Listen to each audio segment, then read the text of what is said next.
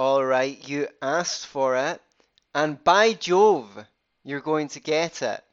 Welcome to episode 144 of the Scottish Liberty Podcast. A bunch of you have, over the years, asked me to expand on my position on vegetarianism.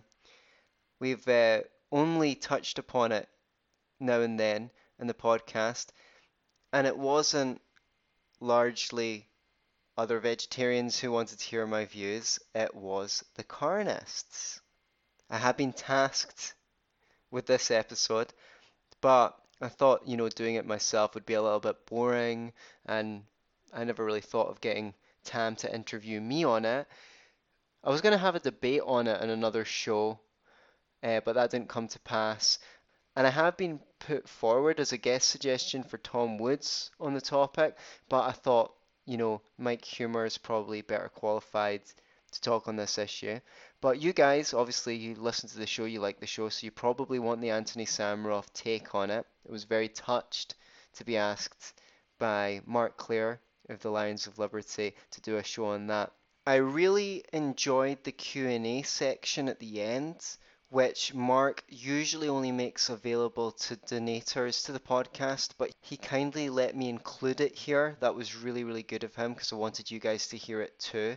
So if you've heard the Lions of Liberty podcast version, there's some extra content here for you.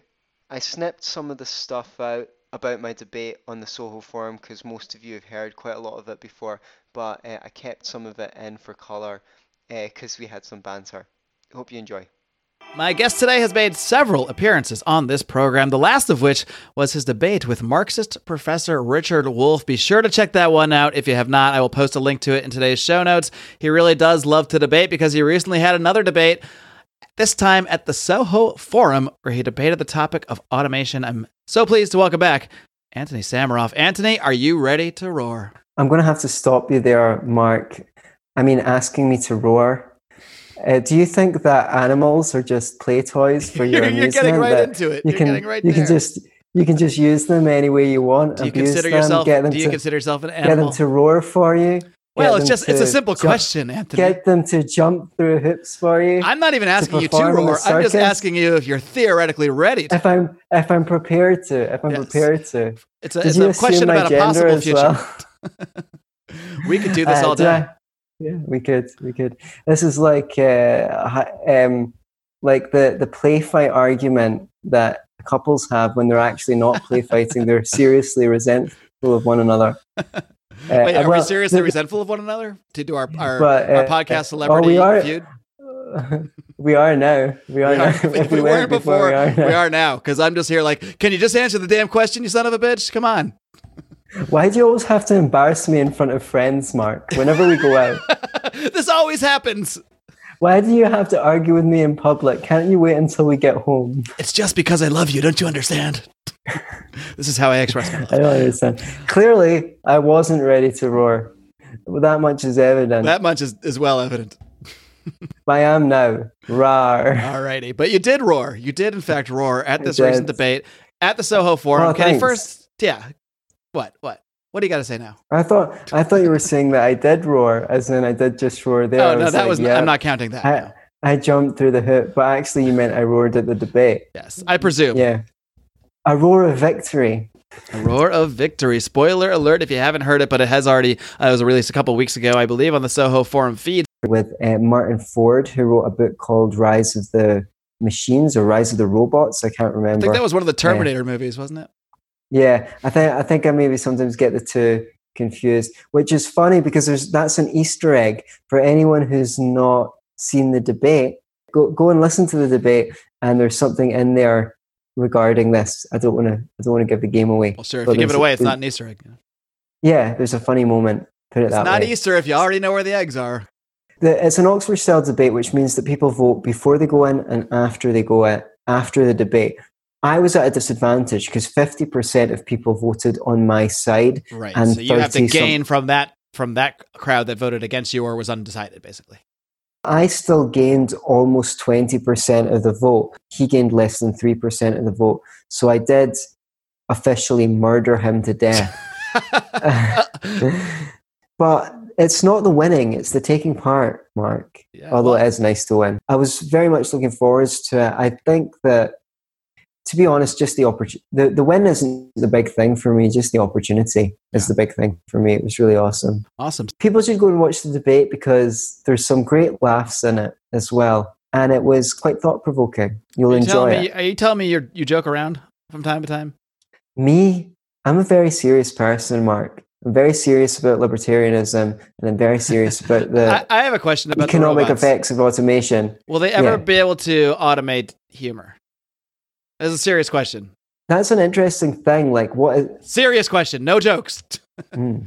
Yeah, I mean, like automate. It's it's a good question because I thought that in terms of could you watch two AIs have a debate, Right. such as yeah. the debate? Yeah, I mean, supposing the AIs are sufficiently sophisticated, could you download each of them into something resembling a human body and have them debate the motion? and then upload uh, humor, you know, a humor element that somehow allows them to formulate jokes. I mean, I, I, I really think like I, I, it's kind of a joke, but if we can teach robots to perform surgeries and things of that nature, I don't see why you can't also teach them humor.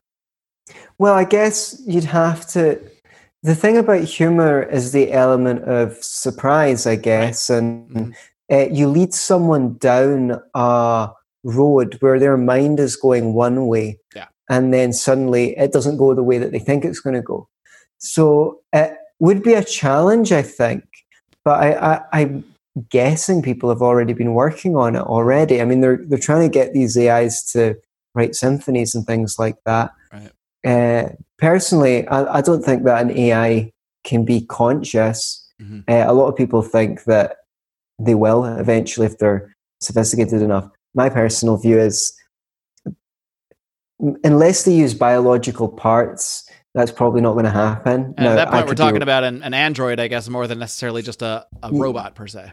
Yeah, well, I mean, I could be wrong. This could just be my prejudice. I know uh, religious people wouldn't have any problem uh, climbing on board with that idea. I'm not particularly religious, but um, uh, my prejudice is to say, yeah, you can have a really complicated, clever AI, but I personally don't think the lights will ever be on. Of course, I could be proven wrong. Would you be? Would you ever be able to tell? I don't know. There's another question. that is a good question. How would how would you tell? I mean, I and if you can know- tell, does that make it? You know, does that take an element away from it? If you can, if you realize it's a robot, or you realize it's robo robo humor, or whatever. Right, right. And uh, but the thing is, I mean, it comes back to Descartes, isn't it? How do I know that anyone except for me even has a mind? Right. You, I could be dreaming you up, Mark. Yeah, we could be dreaming each other. Well, I'm right dreaming. I, I, I wish a that weird, I'd why is this what I'm dreaming? Yeah, I really have some questions I know. Why is this what I'm doing? Like, I would have made you like maybe um, have long red hair, larger breasts, uh, uh, less beard, more uterus. yeah, this is more of the nightmare version of that. right. All right. Well, I do Well- encourage people to go check out the debate. We'll, of course, uh, I will link to that and post uh, the video over in uh, today's show notes. And uh, but the other topic I wanted to discuss with you, besides robots, it's something that I'm not even sure where it came up. I think it was an offhand comment I saw in uh, on Facebook somewhere uh, relating to the subject of animals and vegetarians and and sort of how to approach that topic uh, from from the libertarian angle. And uh, this is something that I don't think I've ever addressed in the nearly 430 plus episodes of the show that I've done. Uh, but it is a topic that I've I've spent some time thinking about. Uh, and to this day, it's one of those things where I think about it a lot, but I don't have a strong position because I just kind of. I, I'm just not sure. I have different, I have different kind of thoughts on it. We'll get into those in a minute. But first, I just want to kind of get your your stance on because you are a vegetarian, correct? Are you a vegetarian or, or a vegan? I'm vegetarian. Vegetarian. Okay. Uh, I le- vegan leaning, but I, I I'm not reli- I'm not religious about it, Uh-huh. and I'm also I'm not really very preachy about it. Like if someone else brings it up and has arguments, I will make the case. I will make the Right. case, but I don't I don't tend to bring it up myself, which leads me to the point to say it has come up on my show, the Scottish Liberty podcast, a few times because it's been relevant to s- topics we're discussing. However, we've never done a show on it, and that is despite quite a few people that quite a few of our listeners uh, asking asking if I do a show on libertarianism and vegetarianism because they were curious to hear my thoughts.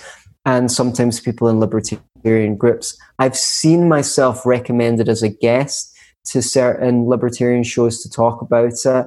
Um, but I, I decided not not to do an episode of our show on it. So when you said I was going to do a debate with uh, Stephen Clyde, I don't know how many of you know him. I don't know if he's been in his show, but he was yeah, he's been on the show before. He was really busy with uni, so a debate slash discussion on it. That was he was probably going to give me a bit more pushback, but uh, he was really busy, so he had to suspend what he was doing, and uh, so that never came to pass. However, uh, we're here now, and I'm th- thanking you for the invitation Certainly. because it allows me to it allows me to talk about this without seeming preachy. Um, so so it's it's a good context, and, and, obviously people people who listen listen because they're interested in listening. All right, well, why don't we just start by digging into your perspective and, and why, when and why you first became a vegetarian? Were you a vegetarian pre-libertarian, or is this a post-libertarian change? roughly. maybe maybe that line isn't necessarily clear, but yeah, I, I'm not sure. I think I was I was on my way to becoming a libertarian when I became vegetarian because it must have been about 10 or 11 years ago and that's around the time i became a libertarian. So i don't know which came in first. Um, but it's it's an interesting thing. So uh, because given that the the, given that non-violence is at the center of the libertarian philosophy i'm going to already pause you there because i would just just for my own personal uh, sort of semantics here i would say non-violence is not at the center of libertarian philosophy i would say non-aggression is whereas defensive okay. violence would still be considered violence but be personally personally uh, okay that's good Okay, that's perfect. Okay, given that. All right, I won that debate. That was easy. Okay, given that non aggression is at the center of the libertarian philosophy, and you do have to slay an animal in order to eat it unless you find it. And eh, you know if you find right there's no ethical issue if you find a deer at the side of the street that's been hit by a car right? So it's already dead. Maybe for some people there is. Maybe some people think it's intrinsically wrong. That that's the first qualification i'd like to make. Like uh, so my problem isn't my problem actually isn't with people eating meat. My problem is with people people slaying animals. Uh, so uh, and there's more problems than that because, so for example, it's also context dependent. So obviously, if you're on a desert island, uh, the only thing to eat is a pig. Can you eat it's a pig? Like, it's like you predicted. Course, you predicted yeah. what my listeners think because I have some questions yeah, yeah. we'll get to later. And yeah, yeah, for, those are a little bit. Yeah, that that that one I think is you know that that's that's a red herring, right? Because if you're in an extreme circumstance, you basically do whatever you have to do. Like a lot of people, if they were on a desert island with you, Clair, Mark, Clair, Mark, choose a name, you know, a lot of people would eat you, and a lot of people wouldn't hold it against them. You, dear listener, if you were in a if you if two of you were on a desert island together and it was one or the other, a lot of people, you know, driven to madness, driven not I wouldn't say madness, but driven to extremes by starvation. Mm-hmm. So first of all, I'm the reason why I'm having this discussion, this preliminary discussion, is let's just figure out what the ethical issue is, right? right? In the north of Scotland, because we've deforested so much, there are too many deer relative to the forests that they're trying to restore. So they cull the deer um, yearly in order to protect the forest. I think it's a good thing if those deers get eaten rather than be wasted. Okay, so that's not that because they're dead anyway, right? That's so not the ethical okay. issue. Right, but so, are, I'm, uh, I'm, curious, just on that end, are you against? Okay, so you're since they're dying anyway, you're okay with them being eaten. But I'm curious if you have a issue with the original death, with the, this calling to protect the forest. Um, I do. I don't know enough about it, but I would say that, and given the context of what the overall project, it seems like sensible steward, stewardship of nature in this case. So would you so, say would you maybe classify that as you might be able to Eh, just in, to, to get this in libertarian terms that maybe humans are in defense of the forest in, in a sense by by killing these these deer. It, it does complicate things here, but I mean they're they're they're in defense of the ecosystem as a whole. They're trying to improve the ecosystem, including for the deer. You know, eh, they're basically trying to reverse damage that was done to by humans several decades you know before they had before they had better fuel than trees and uh, a lot of it was cut down for the war effort, I Okay. think, and stuff like that. So they're basically trying to reverse damage that was already done. But uh, I mean, look, va- some violence is inevitable as part of, or some aggression is inevitable as part of nature, right? So again, one should not commit the perfectionist fallacy when they are discussing these matters.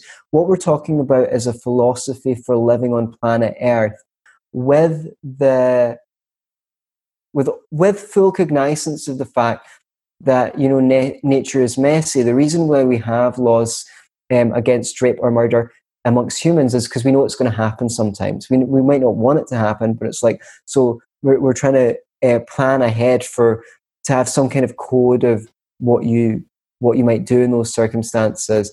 And you know you might not think it's justified to steal, but then if you were in a extreme position, you, you might steal. You know, most people would steal a loaf of bread to save their child, starving child, etc., etc. Uh, but that doesn't invalidate libertarianism. So sorry.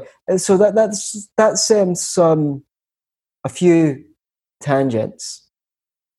Uh, as I said, I'm not religious. I'm not religious on this issue. So I probably over the last 10 or 11 years maybe a couple of times tried something and gone, yeah, do you know what? I can live without that.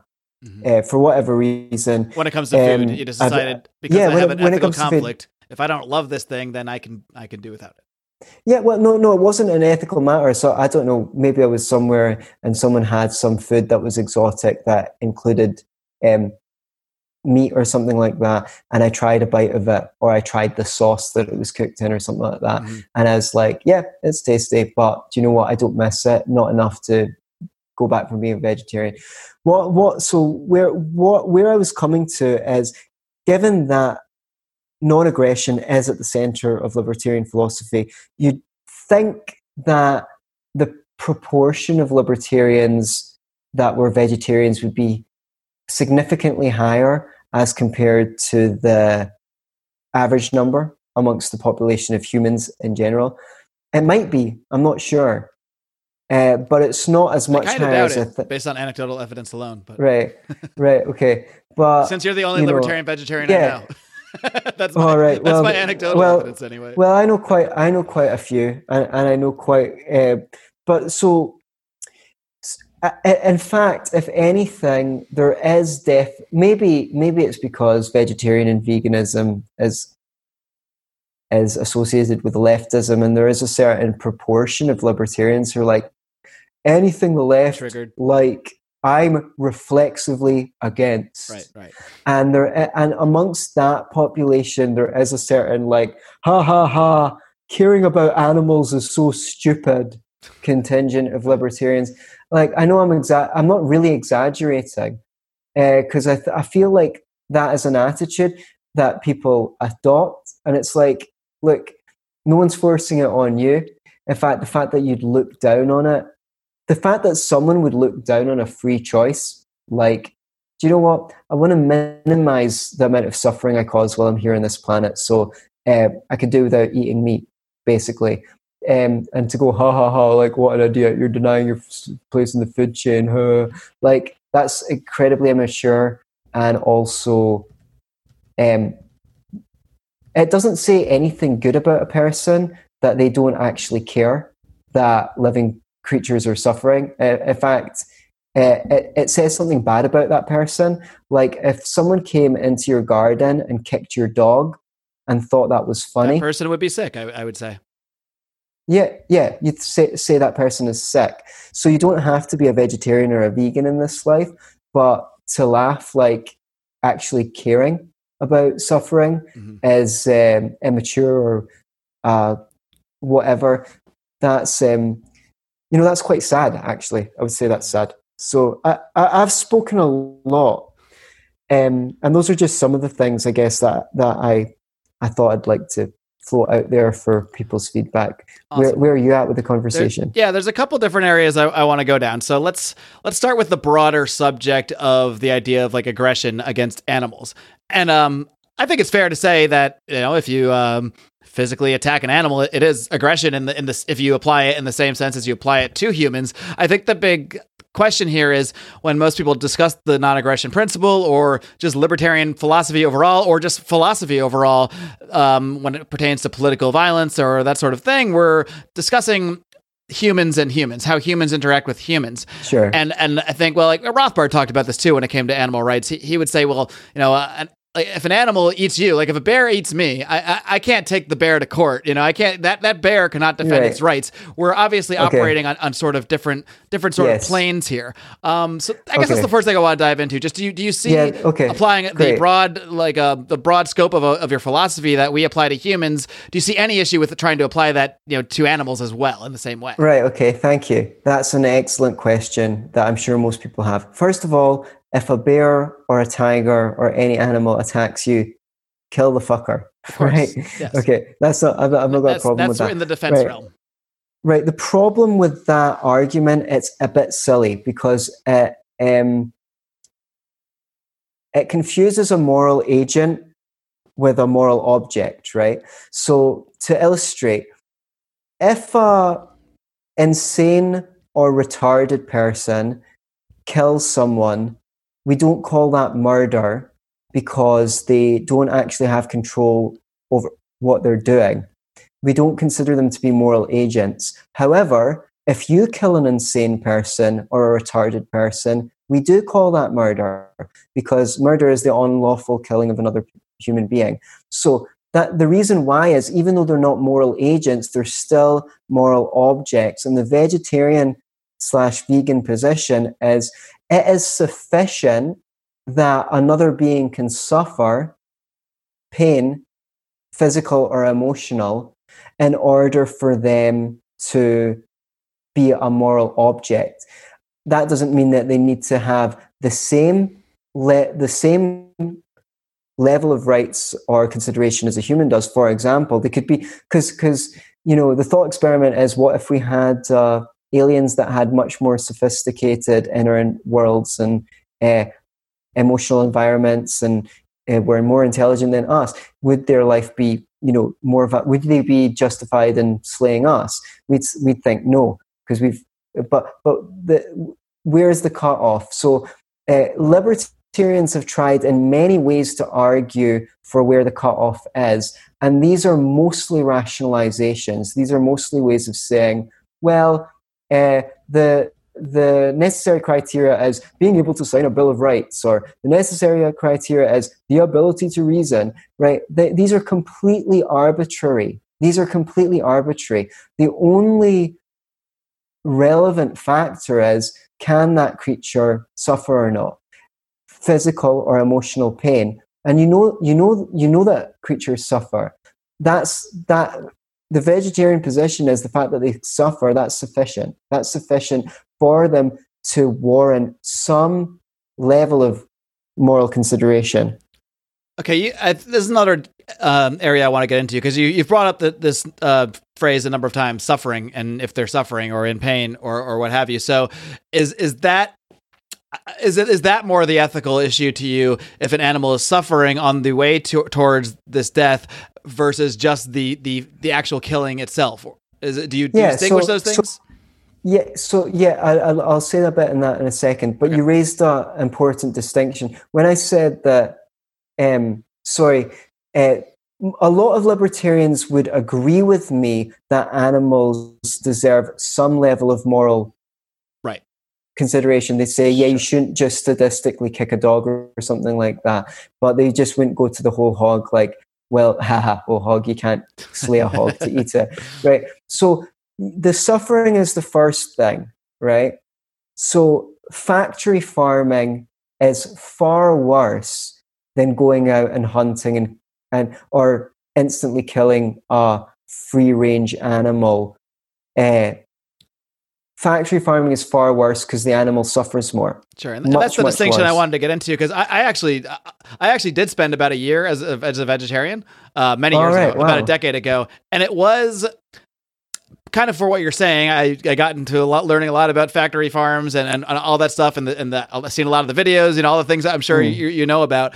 And yeah, it did, it did really strike me from an, an an ethical point of view. Just um, not not from the killing, like, like eating the animal itself. I have no problem with in, in theory, but the suffering and, and seeing the Mm. Yeah. the um the conditions that really did strike me. And to me, the issue was more like I don't know where this most of this food I'm getting Right. is from. So it's if I have that issue, I kind of have to step all the way away.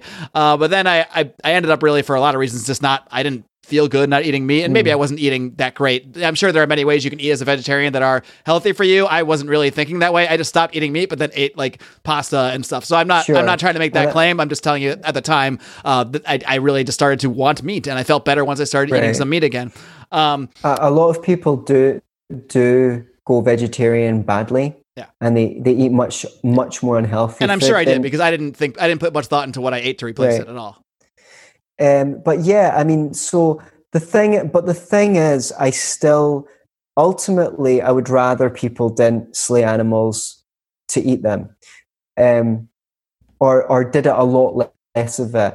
And how I come to that is, it's just you can pretty much figure out all of ethics just imagining you were sharing a space with another person, um, a living room, right? Okay, how do how hypothetically would you and that person you were sharing a house with like to interact with each other? Well you know you wouldn't like to be a, you you neither of you want to be punched by the other neither of you want to have your stuff nicked you don't want to ha- be stolen from right? Just replace that person with a cat or a, a, little piglet or something like, like that you know. You'd probably rather chase the piglet around the house and scratch its belly and you know it would climb up on your lap and you'd like to you stroke stroke under its chin.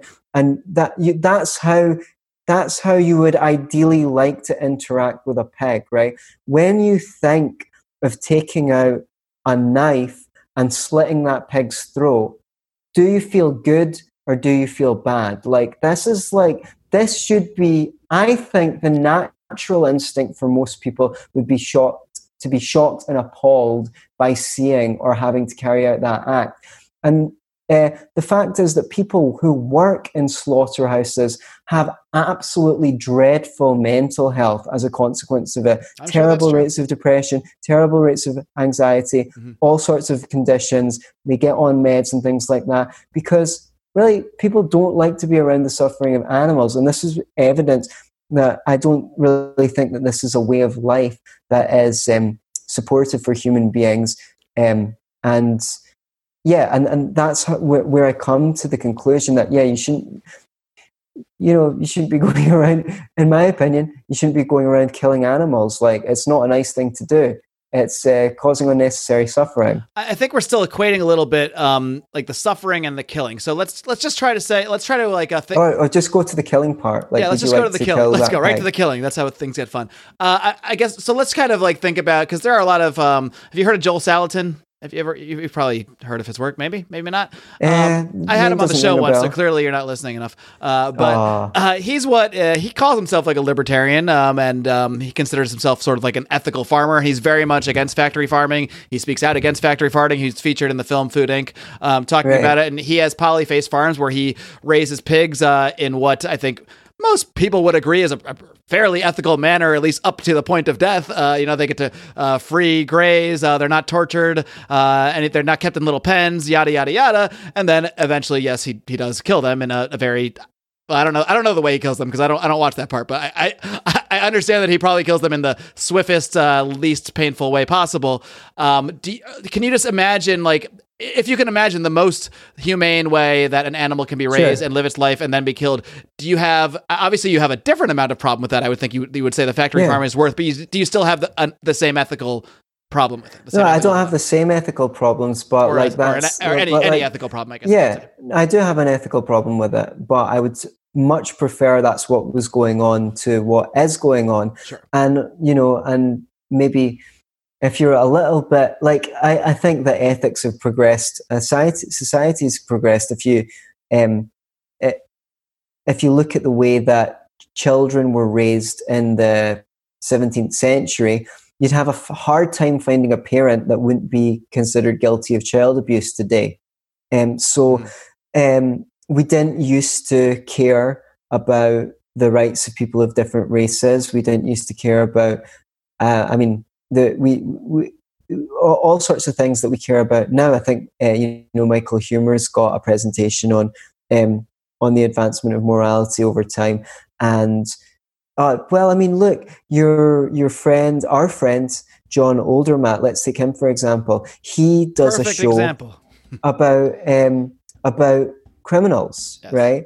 We didn't used to care about the rights of criminals or how they were treated. Fuck him. Mhm. They're a bunch of criminals. He didn't care about them, but he cares about them now. He cares deeply. He's deeply and intimately concerned with the welfare Right. of of people in prison. It's funny you bring him up because he's also an avid hunter.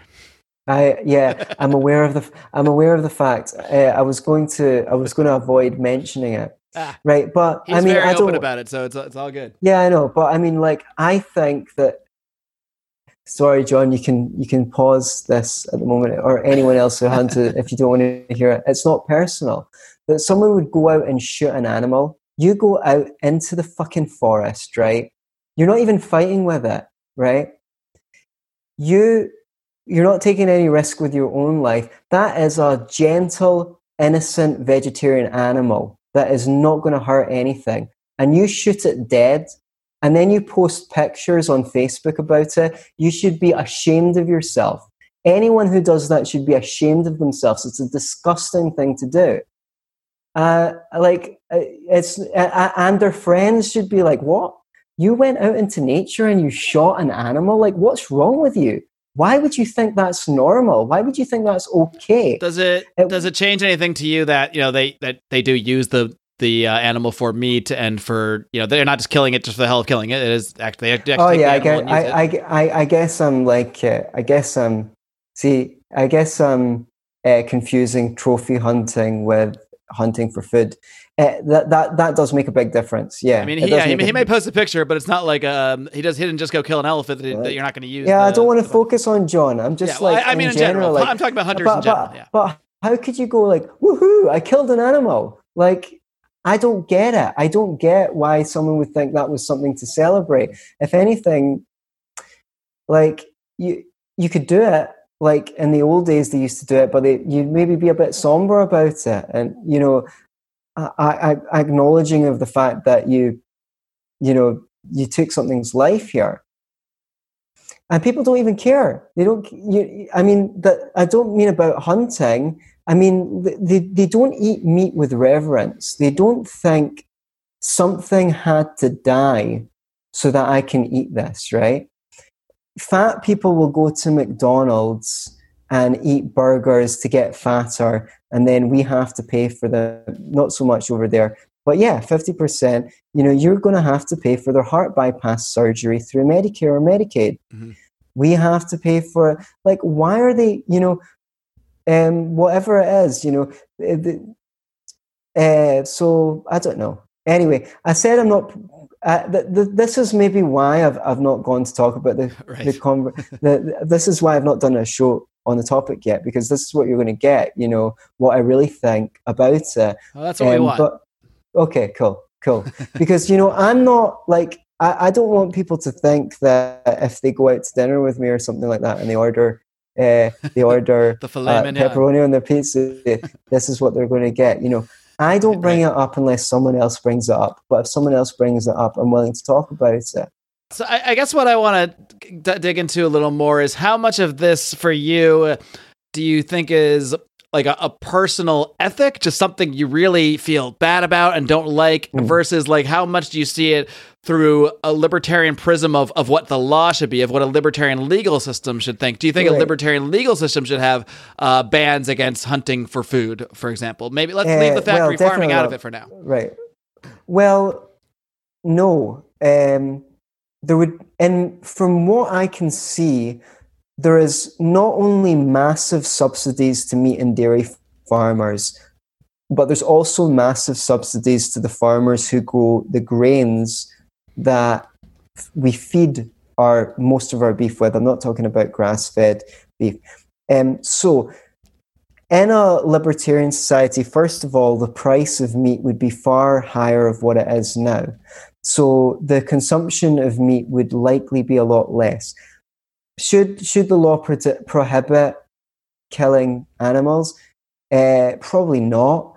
Maybe maybe in a hundred years, if if 70, 80 percent were vegetarian or vegan, that would uh, it would become a bad habit, like smoking, where people mutter under their breath or give you dirty looks or say, "Oh, you're still smoking," um, and it would be discouraged. I don't think. So, I don't think we're anywhere near there. Like you can't. Like if you're if for people like who liked or maybe still like Stefan Molyneux or anything like that, it's like you can't even get parents to stop hitting their kids. So, mm-hmm. uh, what chance have you got uh, to get a law passed? Like, I, I think that as I said, right, I'm a bit of a classic liberal in the sense that I do actually believe that ethical progress has been made. Whether it continues to be made, I'm not Whiggish. I don't think that the, the future is necessarily better than the past. We could go down to really dark places. Society could collapse and we could get totalitarian government. But I do think that ethical progress has been made so far. And yet, okay, a free market would disincentivize eating meat relative to what it is now for the because of subsidies. Sure. It would certainly disincentivize and, and, the factory farming, which yes would by by turn make it a little more expensive and yeah.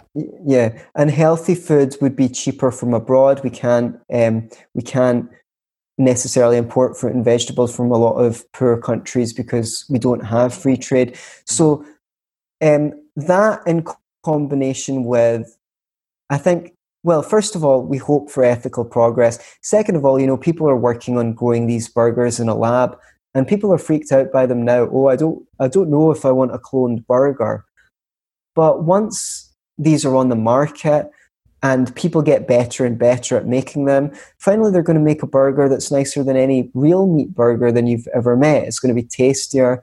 It's going to be cheaper because they can do it in a more resource efficient fashion. And hopefully it'll be healthier as well because they can fortify it with vitamins and minerals. So I think to be honest, I think like many things, technology might eventually provide a solution to this. Coming back to our point on automation. Yes, there, there it all goes. So uh, when automation gets better, we can uh, work it all out and maybe not need to eat meat anymore. yeah, that's the backstop. That's the backstop.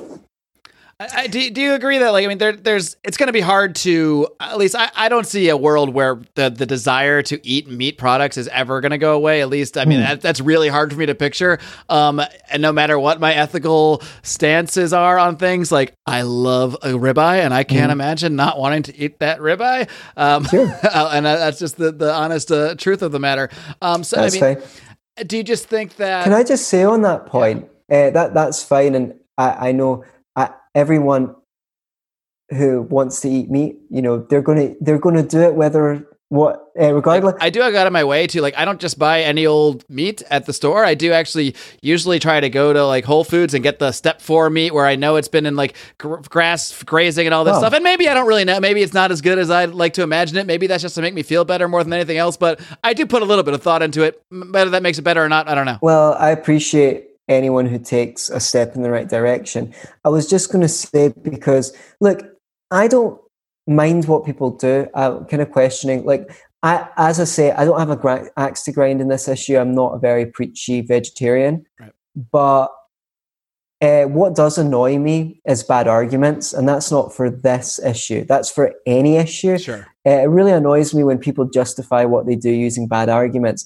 And I have to say, this is one issue where I've seen some absolutely dreadful arguments. What's like, like what's the worst argument that you see? Well, well, something like Besides that. just like ha ha ha, you care about animals, or you you weren't making that argument. You weren't making that as an argument. You were just being honest. But like people going, well, meat tastes good. Right. Uh, like yeah, that's that, not my but, argument. But yeah, like I said, but yeah. Yeah, yeah, yeah, yeah, exactly. Because you might as well say, oh, but but but stealing from people feels good, or you know, but sure, sure.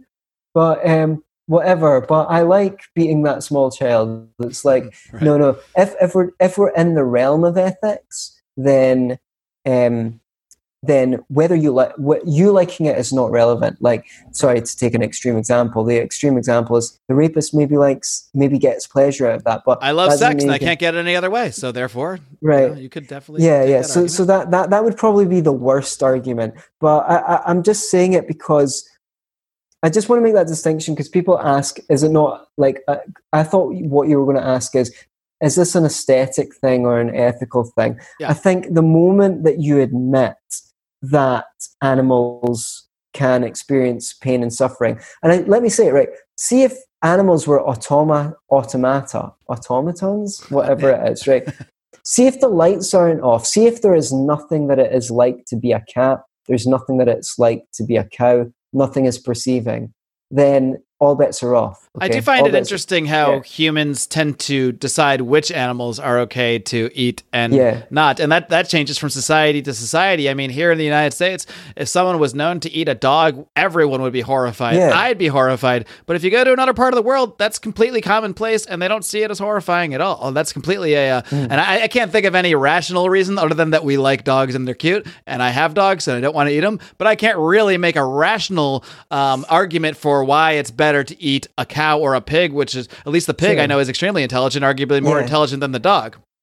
very likely that if people had pigs as pets, they wouldn't eat pigs. You know, we So love. maybe people need more bears and well, maybe not bears. People don't eat bears that often. Maybe we need more cows and, and pigs as, as pets to, to really move this issue forward. I, I don't know if cows make a pet, but I know that, that, that I know that pigs do. You know, Pigs do. uh, Pigs definitely do. yeah, goats goats can as well. So, so yeah, I'm just saying. I think that as soon as people admit that an animal can feel pain or suffer, it's no longer in the realm of aesthetics. Oh, I just prefer if you don't eat animals. It, it's immediately in the the realm of ethics. Now, you may say, as many libertarians do, yeah, it's unethical to go kick a dog or to kill an or to hurt an animal sadistically, but it's not unethical to kill them to eat them. Okay, that's fine. Uh, um, as long as uh, you've already admitted that, but it just depends where you come. You've already admitted that it's in the realm of ethics, Mhm. no longer aesthetics. And I think it's not it's not an aesthetic preference when someone's disgusted that someone kicks the dog, right? But you arguably the the main reason why people eat meat, especially the kind of meat they do, is because they enjoy it, not because. Uh, so in a in a sense, it's similar to the. I don't want to use the word sadistic, but you know what I mean. It's it's still gaining pleasure from the suffering of something else. You're just saying it's in that same ethical realm. It's in the same ethical realm because you're doing something that's causing harm because you enjoy it, right? If you had, right, I Jordan Peterson says he's a condi- he's got a condition which seems to have got better when the only thing he, he eats is meat, or so is his daughter. Now, I personally think I, I've got my views on on alternative ways to approach a condition like that. We don't need to explore them at the moment. But supposing that was true, supposing that was true, I'm, I'm skeptical, but supposing it's true, he's in a different category because he's he's eating it because he needs it to live. Most people are not in that position. Uh, in fact, I'm I'm uh, highly skeptical that anyone is in that position.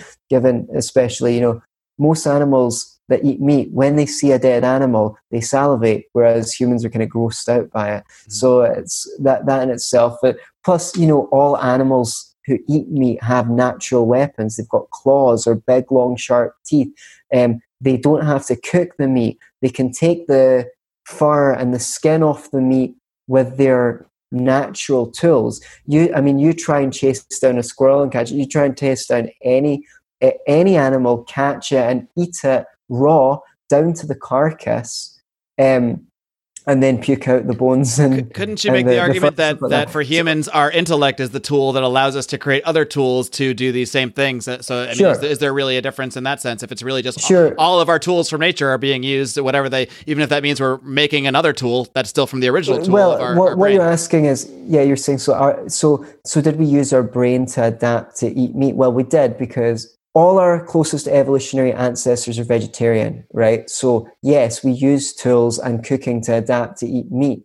Whether that is, but but clearly, one that is nece- is that necessary, and the second debate is obviously is that even favorable? I personally think it's not favorable. One can look up the presentation. There's a couple of presentations you can look up.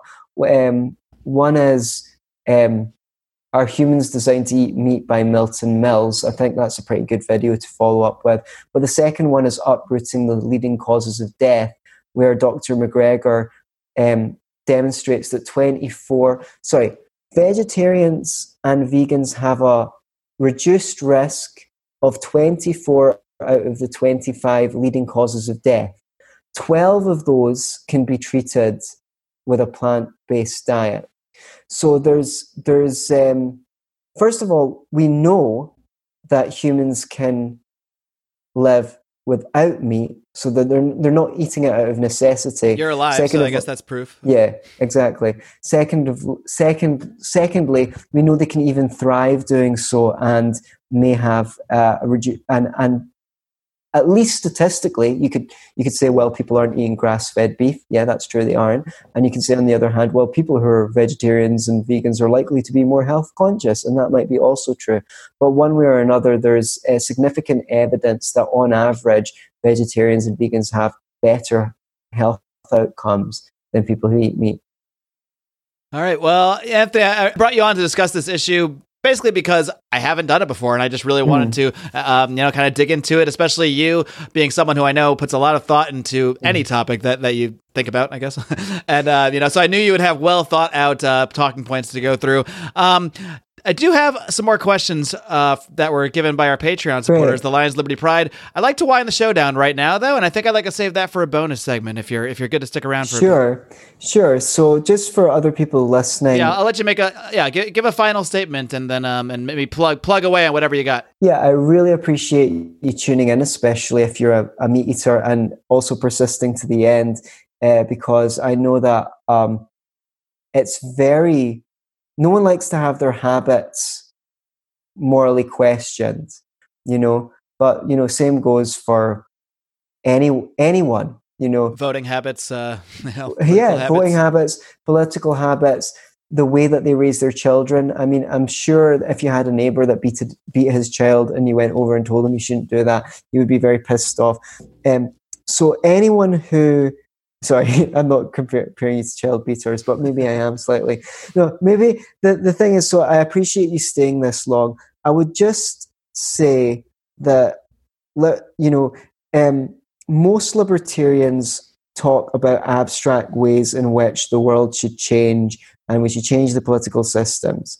But one, but we should always be looking ourselves at to how to put our principles into effect in the real world. And if you would like to reduce the amount of suffering in the world, there is one way, or your contribution to the suffering in the world, there's one guaranteed way that you can do that, and that is to stop eating animals or eat less of them.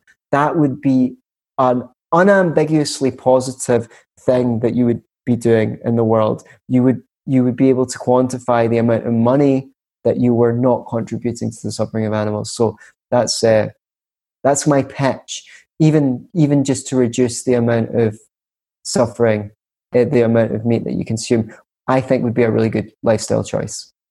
All right, Antony. Well, it's, it's definitely uh, you know good food food for thought. maybe pun maybe yeah, intended, but uh, I like um, good vegetarian food for thought. no animals were harmed in the in the, the creating of this podcast. Um, and I, like I said, I always appreciate your perspective. So I'm glad we could kind of dig into this issue a little bit and at least get people thinking about it, even if they don't agree. Uh, and uh, yeah, like I said, we'll dig into it a little more in the bonus segment. Before we do that, I want to give you a chance to plug away on everything you've got going on. Of course, you are the host of the Scottish Liberty podcast, and uh, feel free to mention anything else. I know you have another, you have your other uh, motivational work as well. So oh, yeah plug away on everything. So uh, there's also Be Yourself and Love It podcast. Yeah. That's a personal development podcast. And please get a paperback copy if you don't already of my book, Universal Basic Income For and Against. It's not just about the UBI, but it would equip you to know a lot of that. It's it's really a book about a libertarian approach to reducing poverty and it's got a brand new essay at the end. It's been revised. There's a 2020 edition, and I love the new essay, which is based on the talk that I gave in the Austrian at the the conference for Austrian economics in Vienna in 2019. It's got lots of updates. It's the be- the book's better than it's ever been. So please go and grab one from Amazon. That would be great. Oh, let me know if you want a signed one. Get in touch with me somehow, and we'll figure out how I can sign one and send it to you. Somehow. That, that's as far as we're going to go with the contact information. You you guys know how the internet works. or ask Yeah. me. Uh, I'm on Facebook. Yeah, easy I'm on find. Facebook. I've never had a problem tracking you down. Antony, thank you so much for coming on today and breaking down this issue for us. Keep up the great work, man. Keep on roaring. Thanks for having me. All right, and just like that, the snap of a finger, we're already in the bonus segment. That's how fast it happens. So we're going to dig right into these questions. Let's see what we got. Let's, see what we've we got. All right, Dan Smots. He's starting off with a with a fun one. Do you find that vegan meats just lack that soul zing? Um, they're getting a lot better, I would say. When I was vegetarian, there wasn't so much choice when it came to substitutes. But uh, now, like, I've had Quorn chicken and inverted commas chicken burgers that are nicer than any actual chicken burger that I've had. They're not so great at doing red meat, admittedly, but they're getting better at it. I like these Beyond Meat and Impossible burgers, but to be honest, I like a lot of fruit and I like salads and I like vegetables and I like I like all that um, living food, food that's still alive when you eat it, um, not not processed food. I do like processed food. Don't get me wrong, but it doesn't agree with me as much as the real stuff. Gotcha. All right, Kale Lammerts. He's going. He's going right in on you here.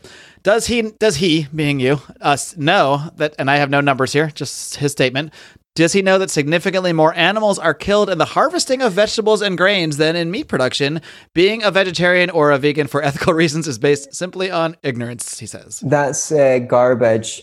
It's true that a lot of animals are killed in harvesting crops, but you need 10 times as much crops to feed up that animal before you kill it. So you'd be killing even even more animals harvesting 10 times the amount of grains and such and what have you to feed the cow before you kill it. Oh, I see. Because if you're going to raise So- the animal to eat it, you also have to feed it. Yeah. And also Yeah, have to harvest more food.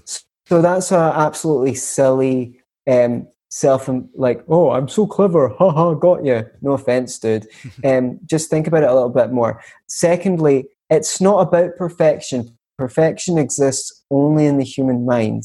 It's about reducing the amount of suffering. You, you might not be able to eliminate suffering. Suffering is intrinsic in life. So if you can reduce the amount of suffering then that's a good step in the right direction. All right, here's our friend John Odermatt. He's had a very simple question that is not backed up in this point by anything. All he asks is if you are anti conservation. I think the argument being that a lot of hunting is done, even like I think the example that you brought up with the deer uh, to conserve the forest, that is, you know, for conservation. And you already kind of indicated that you had some, you know, no, you know, that you were kind of okay with that possibly. So, but you want, do you want to dig into that a little more? Just the idea Yeah, of, I- of hunting being I feel like I went conservation. now. Now, well, after you mentioned people eating the deer after hunting them, I felt a little bit like I'd gone, I'd maybe gone overboard on that point. But the, the thing is, no, um, those deer, say, like let's take the Scotland example. People should go. People should be allowed to hunt them, but that's not really how they call them. You know, it's politically incorrect to let people hunt them. Uh, Wow. I don't love it. I don't love the idea. You know, of how do they call them? They just round them up and mass slaughter them? Uh, I think they do it somehow professionally. I, I'm not. I'm not. Um, I'm not aware of the details. But yeah, I mean, But they don't just open it up to hunting like they do in, a lot of places in the United States. They will open up a hunting in places where the populations get too, Oh, too do big. and- they? yeah. I've not. I, I'm clearly not an expert on this issue. I, I, don't mean, think I believe that is even like I, I'm not 100 percent sure about when John hunts for elk, but I know that that is it's it, it is at least what from my understanding it is somewhat a, a population control issue in certain areas where and they they limit the amount Right, of elk. okay. Usually they give you a tag where you can have like one elk or two elk, and you can't have more than that because they're not trying to just wipe out the population. They're just trying to keep it low enough so it's not causing some sort of other issues. I can't really speak to how true that is or not, but I, I, that is I think a lot of the justification. Okay, well, I mean, people are going to do what they're going to do. I think the kind of are you anti-conservation seems like again an attempt at a gotcha question. What I would say is, put it this way: in a world where more people were at the stage where they were, sorry to use the term, but enlightened enough to not want to cause suffering, to make the sacrifice of not eating meat. Um, even though they, they think they might like it because they care enough about animals, you can bet your ass they'd care enough to conserve nat- the natural world. So I don't think the two goals are exclusive. Gotcha. Okay. Moving on to Austin Broderson. He starts off by saying, I don't know how extreme this dude is. Always a good way to start things off. But I assume he is a vegetarian because of animal animal rights and following the NAP, which I think from our conversation is only maybe only partially true. Um, I think that's an aspect of it, but I think the suffering and all of that is, is not necessarily, well, I guess it's all sort of tied into the NAP in a sense. Um, but he says, I'll, I'll ask questions based off that. That's just his sort of statement before he asks. And his first question, he says, Do animal rights apply to all animals equally or only the ones we commonly eat and pet? I would say, uh, first of all, I'm not really sure about the, the term animal rights. I'm just Mhm. talking about reducing suffering. I've not really used the word rights in our Okay. conversation. Fair but if we're going to use that language, I, I talked about ethical consideration. You it, you're going to have to put it on a sliding scale. Like I care, I care more about you than a chicken. I care more about you than ten cows. Like I, I'd sooner Aw, see ten thanks. I, yeah, I'd sooner see 10 cows or a 100 cows, maybe even a million cows slaughtered than you, okay? But then the cow is going to be more important than um, a jellyfish or something like that. Like, I don't even know if jellyfish have central nervous systems. So maybe, maybe, they, maybe there's nothing that it is like to be a jellyfish, in which case it deserves no ethical consideration whatever, and you can fry it up, no problem. Um, the que- I'd say the more sophisticated the consciousness is. Like we should care more about chimpanzees than um, less sophisticated animals. But that doesn't mean that you don't have to care about less sophisticated animals. In, in the I same, think that's sensible. I think that's sensible. Do you know what I mean? yeah, yeah. And the, in the same realm, he asks, so, you know, what are ways to solve problems with pests like bees or hornets without harming them? And I, I'm just going to jump the gun and say you would probably say that maybe I'm wrong. I, I think you might not have an, uh, an ethical issue with that if there's like a beehive Yeah. in your house and they're going to harm you, that it's okay to take care of that in, in some way. Yeah, yeah, that is, and I, I, yeah, that's my view. I mean, some people might have a more extreme view and try and find a vegan way of solving the problem, and like, good luck to them. I think that's pretty extreme, but if they're willing to put their principles into I mean, maybe somebody might decide I can just save the beehive and. I can move it somewhere Yeah, else. And, you know, yeah so, so, so i'm sure i'm sure that there are animal exterminators that are there for people that, that have those kinds of views i think i've heard of them before i personally think that's a bit you know as i said this is not about perfection the thing is i should have said this in the main body of our show but libertarians really like precise answers. Like this is the cutoff point. Right, right. but you have to but but should accept that there's several issues where we don't have precise answers on. Like what should be the correct age of consent? How long should someone be punished for a certain cr- criminal act? If your leg cuts off how much should the insurance pay out? And and, and people ask sometimes when we make libertarian arguments for criminal justice uh, for restorative justice um, someone will say uh, someone murdered someone and you say well you can't put a value on a life. How, are- how much are you how, how much are you going to make them work to pay back the family? Like that's ridiculous. Mhm. but the fact is we put a value on a life all the time. People buy life insurance. So these so just because there isn't a straight answer an objective answer doesn't mean and something's on a sliding scale like the age of consent or the age that someone should be able to buy a beer doesn't mean that it's completely arbitrary. It can still be objective and true, but there there might be a sense of of just of judgment involved. All right. Uh, Austin's got another kind of silly one here, but we'll ask it because he pays us money. So that's what we do. If I die in my house, my cat will eat me. Can I return the favor? I guess if the cat, If if his cat dies, you- he can. Can he eat it? ethically? Sure, I, I don't have I don't have any problem. I don't think that. I'd want to eat my pet that died, but you know, I guess if it, if it's your thing, it's no, okay. uh, no. If it if it's dead already, it's not really an ethical issue. You're not kind of inflicting Right. Any unnecessary suffering. but if it died death. of cat AIDS, I would not recommend eating it. That's just no, I wouldn't recommend that. And then uh, let's see. This is a silly question. Uh, cats or dogs? Mike Barnick. Cats or dogs? Which would you eat first? The only other option is death.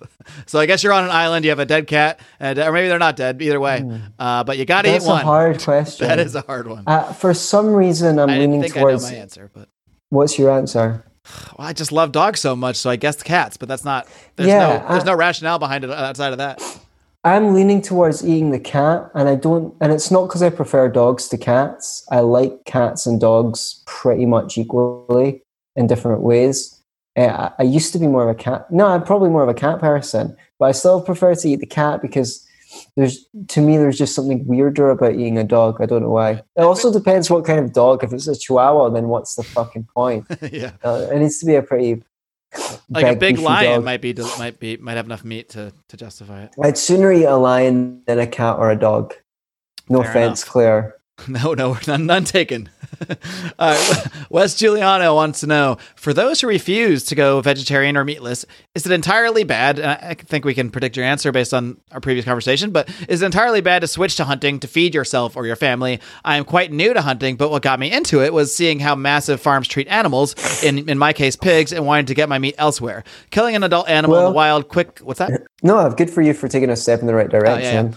And he says killing an adult animal in the wild quickly and cleanly, as opposed to letting it get torn to shreds by, say, a mountain lion, feels like a huge step in the right direction for me. But my vegan friends object on to hunting on principle. Is there room for subsistence hunting, especially in overpopulated uh, areas with invasive species like feral hogs in the animal rights movement? And I don't think you're even coming this from the animal rights movement, like like I said before. But Well, man, search your own conscience. It sounds like you've found something that works for you for now. but I think you would probably agree that maybe- what he's talking about is more ethical than factory farming.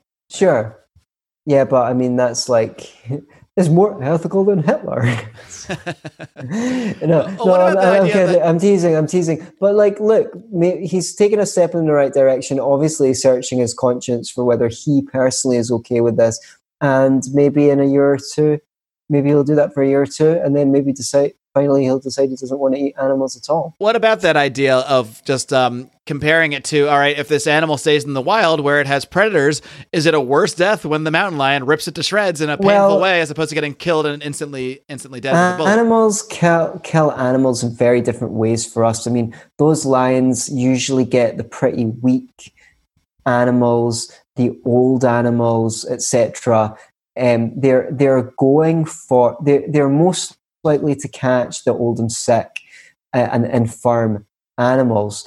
That is part of the eugenics of nature, where it keeps the gazelles strong and fit and healthy and uh, humans don't do that. Humans will go and kill healthy specimens Mhm. when they hunt uh, very often. They're, they they might kill the healthiest one because they think it's going to be the tastiest. They don't want to go and kill the old or sick elk. So I think that um, it's a very, very different process. Also, I think that nature's kind of corrected for this thing, like when a um, a lion bites a gazelle's neck, basically the, the, the gazelle goes limp and plays dead, and it has its brain releases all sorts of chemicals to numb it out so that it doesn't have a painful death. Whereas when you you know when you shoot an animal, it doesn't really have the time to put those processes into. so you into might argue it could be a worse. You might even argue the original point that it could actually be a worse death to be shot. Than It's probably it probably is. I don't know enough about it, but I think it probably is. All right.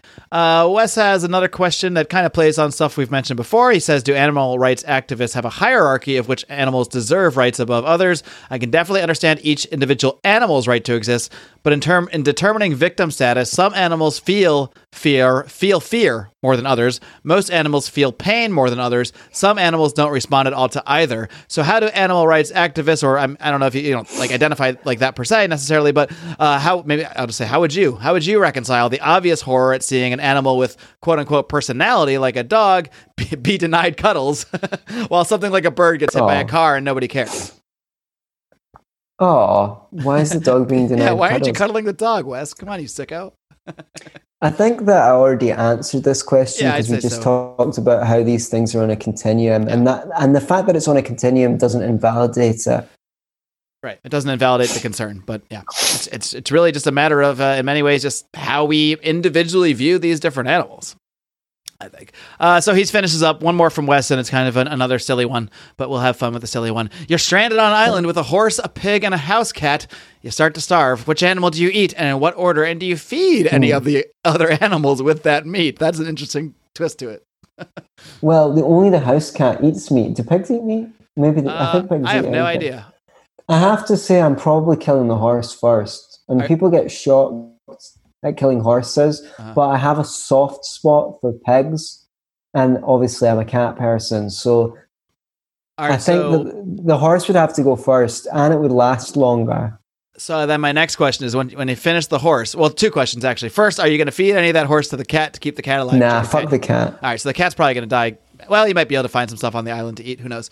Uh, once the horse is done and you're all you're all full from the horse, are you eating the pig? Piggy's got to go, man. They all got to go eventually, right? go. If, it, if it's what you need to They do to do. survive. They do. All right, so you're not opposed to eating eating all these guys if you have to. Well, if push comes to shove, Marc, it's a lifeboat scenario. In a lifeboat scenario, you do whatever you've got to do. All right. Well, I'm sorry. I'm sorry that not everyone gets these questions. These were some of the most fun. We should these have just started. We should have just started with listener questions. well, it's a good reason to. Um, I'll just plug how fun they are, and then uh, we'll maybe more people will give us money. Yeah, you can you can take that extract of me saying that and put it at the end. There you so go. Maybe I might just do that. Actually, I might just do just that. All right, well, Antony, I appreciate Cool. you hanging around. Uh, I think it was it's it's always fun to dive into topics that I don't normally Thanks. cover, uh, and I think uh, you know when it came up, I thought this is the man to, to tackle this one. So I really do appreciate you providing your perspective on this and from taking all these questions from uh, my meat eating pride members. I appreciate you inviting me on, and thank you everyone to give me free reign to be a preachy vegetarian asshole. Oh, I don't think anybody thinks you're an asshole out there. Maybe we'll see. We'll. I'll tell you after the show. Okay, thanks. Thanks a lot, Bye-bye. Antony. Appreciate it, man. Have a have a great one. You too.